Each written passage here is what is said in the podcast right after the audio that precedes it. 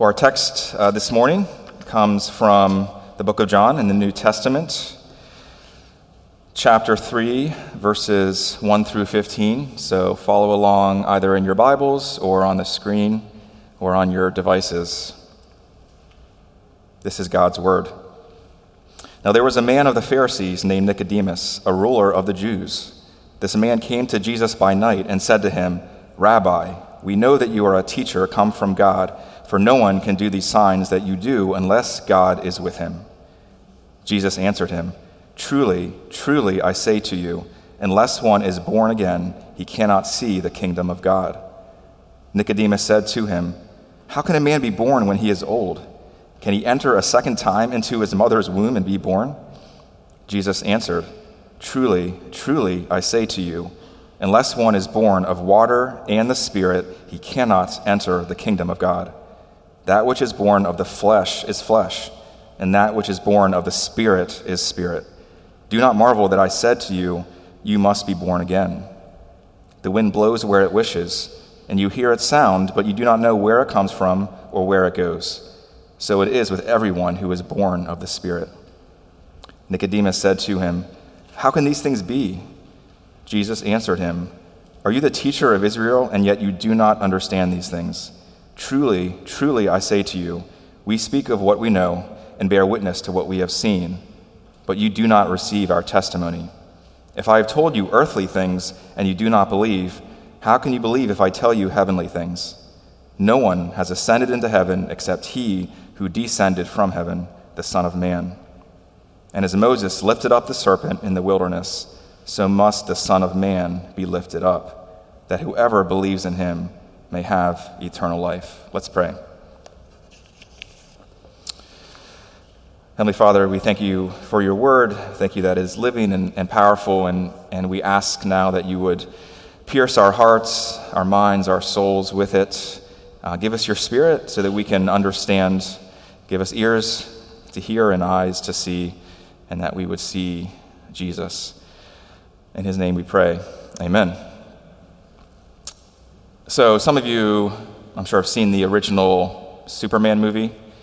Um, and I know there's been a couple different iterations of Superman over the years, but I'm talking about the original one back in the, the late 70s, um, starring Christopher Reeve. Uh, and there was a, I'm going to spoil it a little bit, but it's like 40 years old, so sorry, not sorry. Um, there's a, a point in the movie where it's in California, and Lois Lane, who is Superman's love interest in the story, is driving along, and there's a terrible earthquake.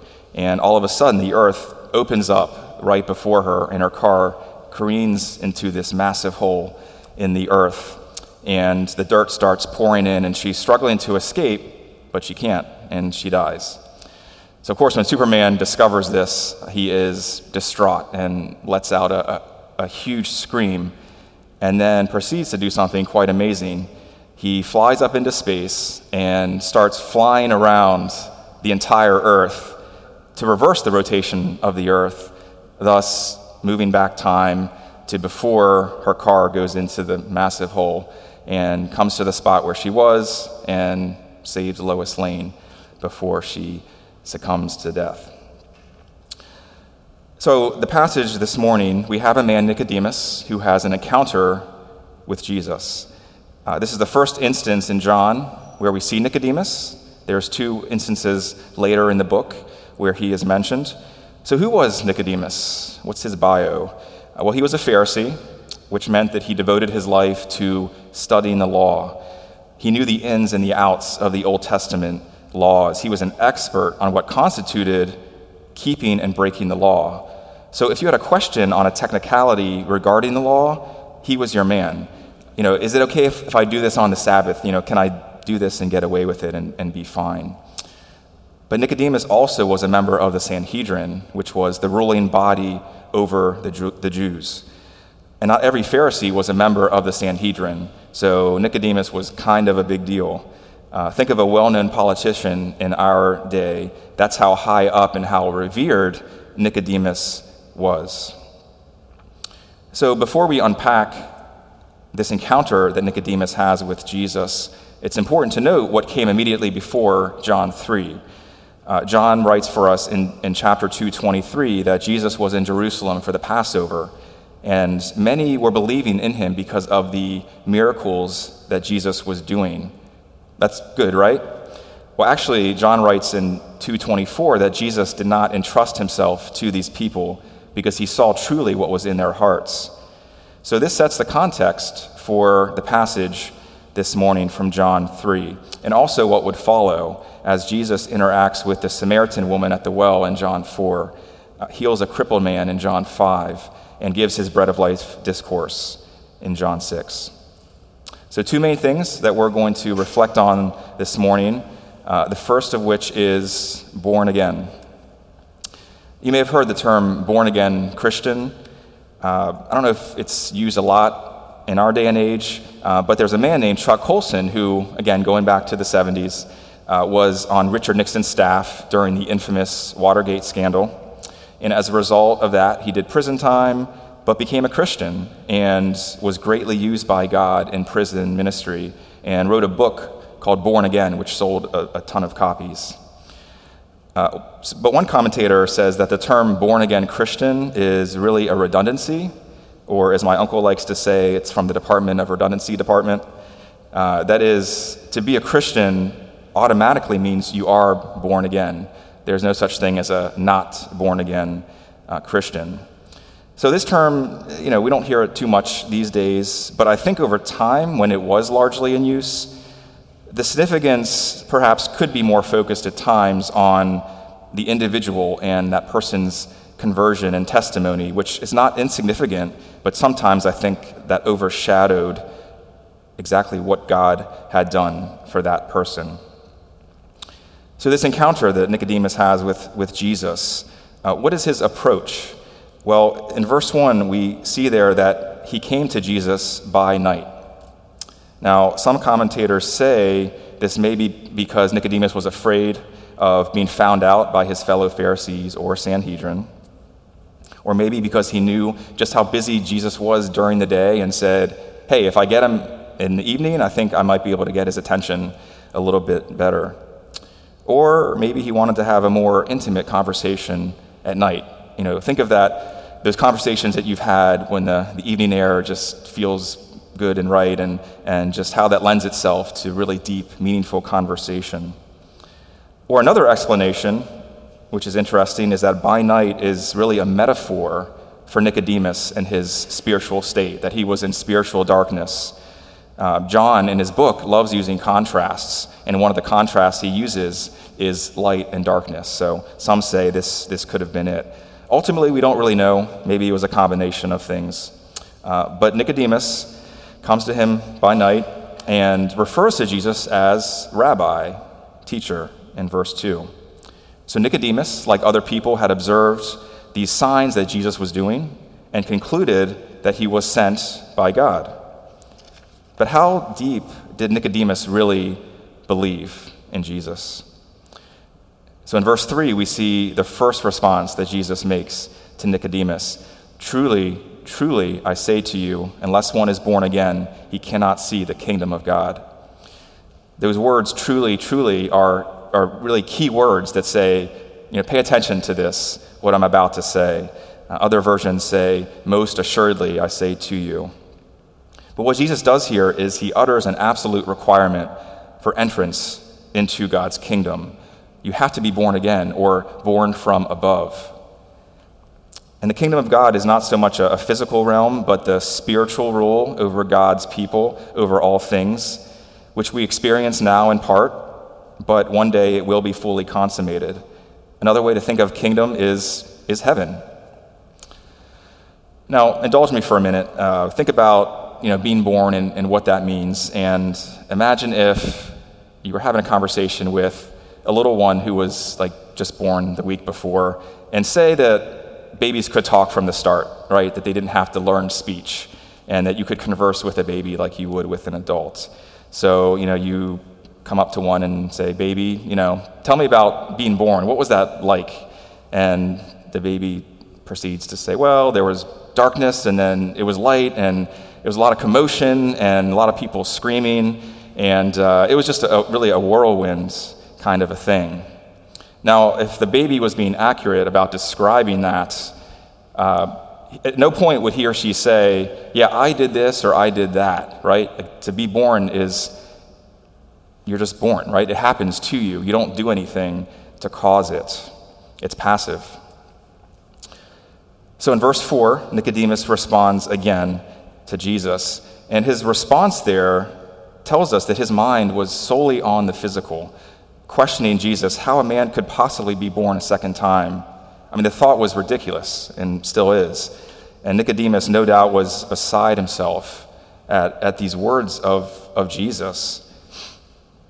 Well, the dialogue continues, and in verse 5, Jesus responds again, saying, Truly, truly, unless one is born of water and the Spirit. So, once again, Jesus lays out this absolute requirement for, for entering the kingdom, for entering heaven, but this time expands on it. Now, theologians have wrestled for a long time over the meaning of water and the Spirit. What's, what's exactly going on there? Well, water could refer to baptism, but Jesus had not yet instituted baptism, so it doesn't make a whole lot of sense that this would be the case. Or perhaps water refers to the cleansing or the purification that is required of us so that we can be a part of heaven. Others say that, that water and spirit are really one and the same thing, that it's a figure of speech where, where two different things convey the same meaning. Whichever it is, I think the main point for us is that the Holy Spirit must do a work of regeneration in a person's heart. He must bring about this new birth or second birth. The Spirit has to bring this transformation from the inside. Uh, any English teachers in the house or grammar nerds?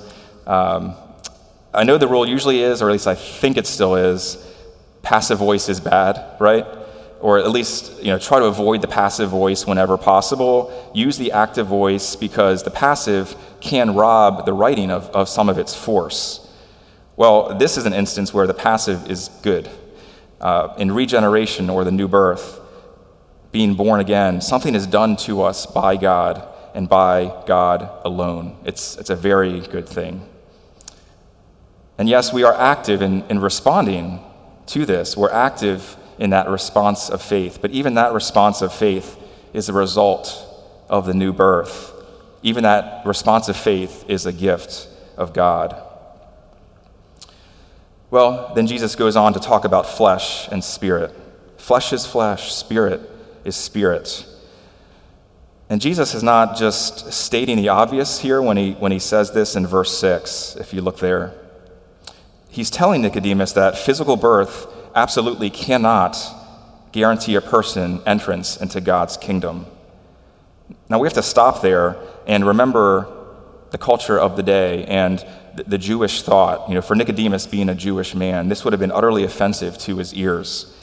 Because after all, the Jewish people believed that by virtue of just being born into the Jewish race, into that heritage that went back to the Old Testament, simply by that, that's all that was needed to inherit the kingdom of God. But Jesus says emphatically, no. To be born means to be born with corrupt flesh. Listen to the words of Ephesians 2 1 through 3.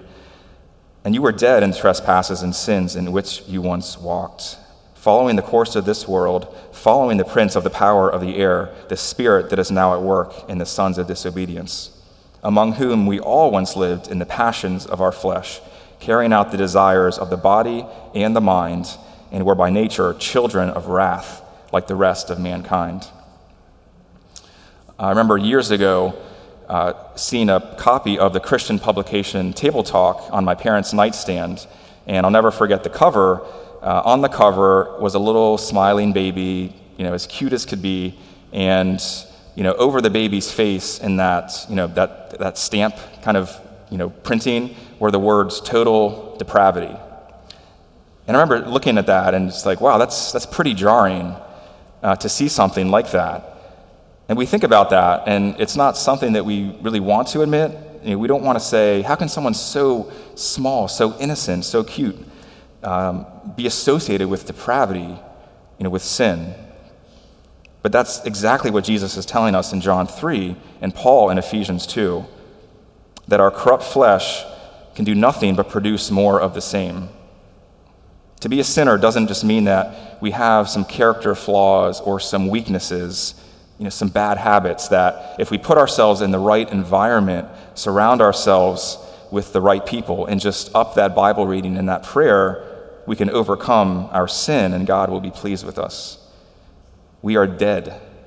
Whereas dead is Lois Lane and Superman before he reversed the rotation of the earth. Uh, we're 100% unable to bring life to ourselves. We need the Spirit to make us alive. We need to be born again. Well, then Jesus also talks about the wind. You know, think about the wind, right? We see the effects of wind, we hear the effects of wind. Sometimes it's nice, you know, a spring breeze. Other times it, brings destruction. But we can't actually see the wind, and we don't know its next stop. Well, he, Jesus further confounds Nicodemus in verse 8 saying that those who are born again of the Holy Spirit, you know, it's, it's like the, the wind.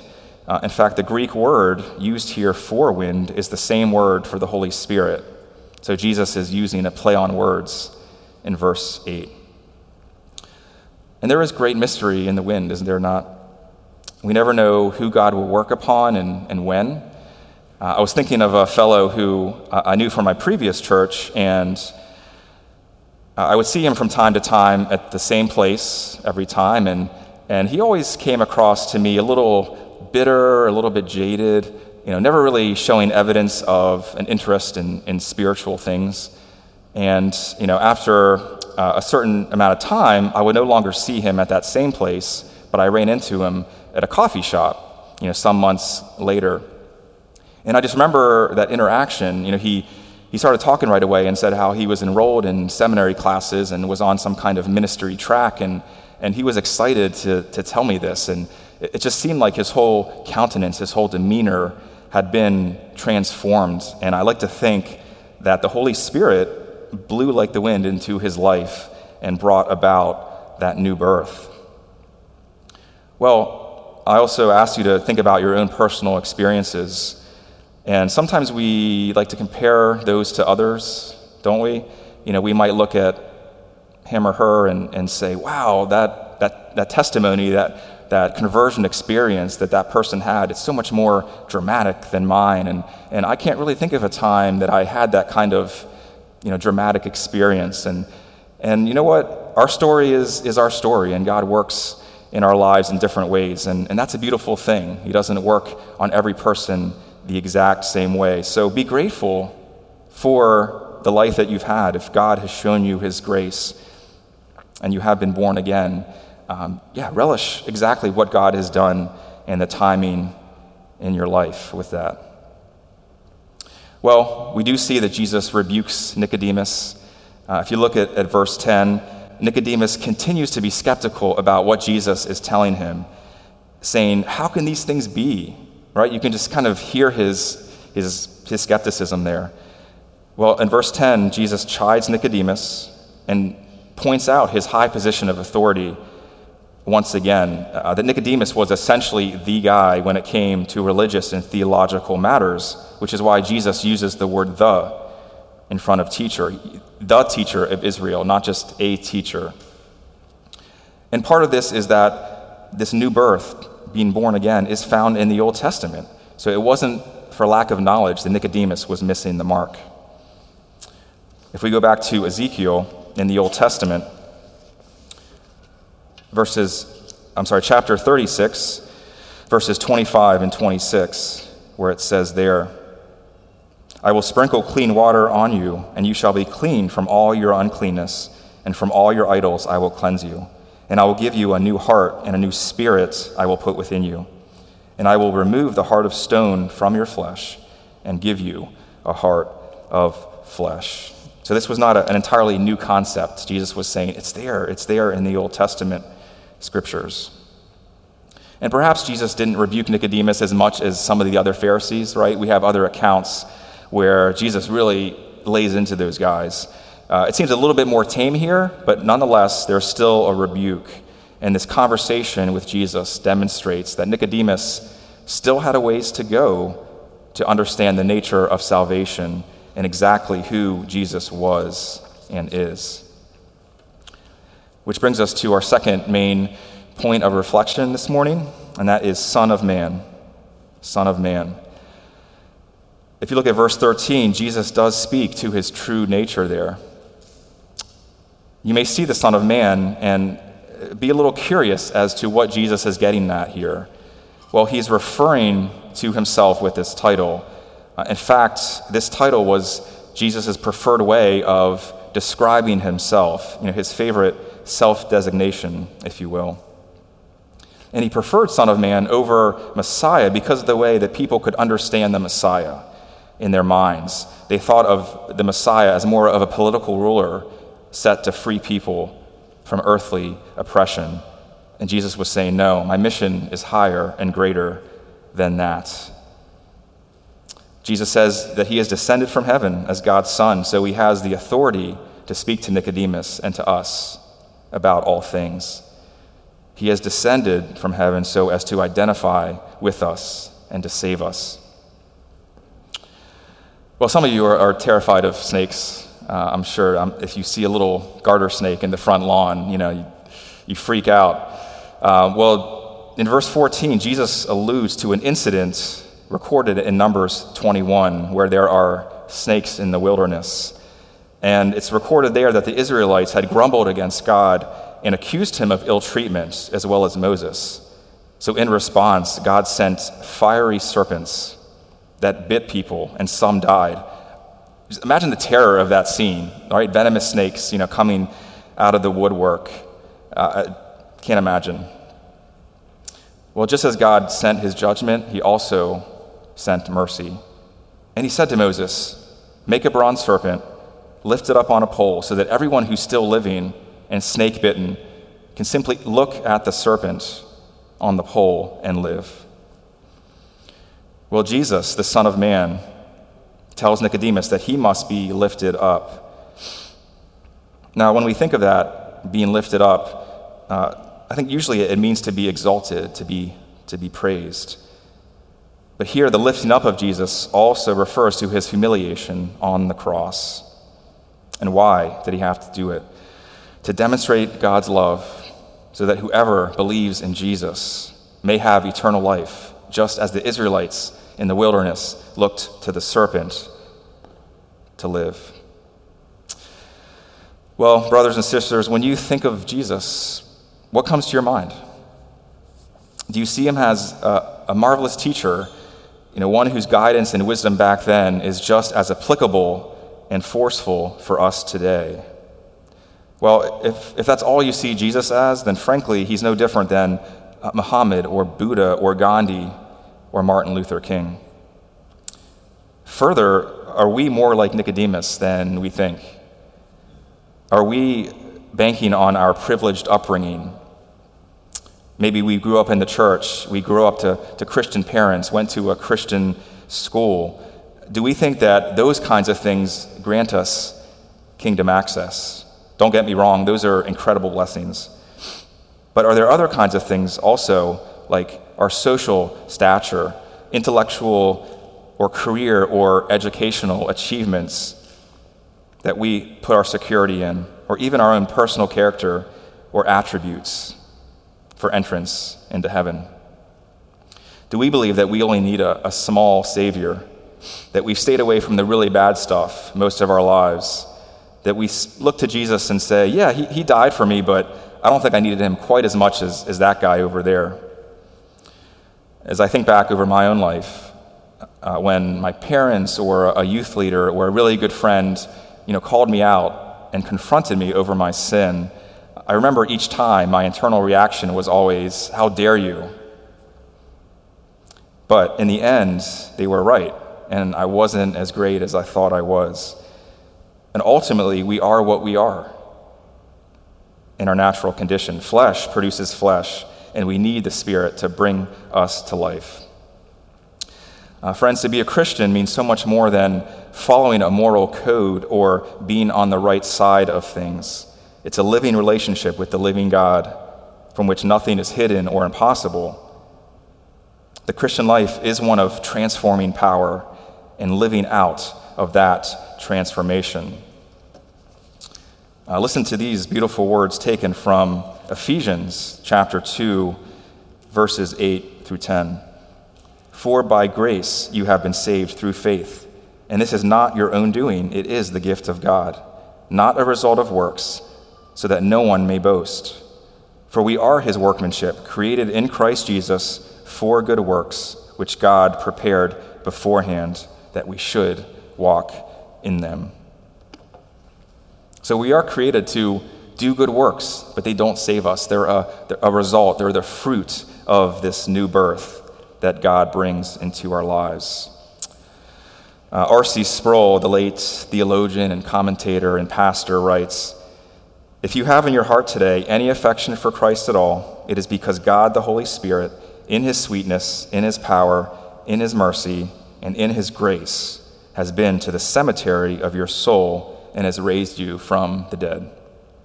Do you believe this?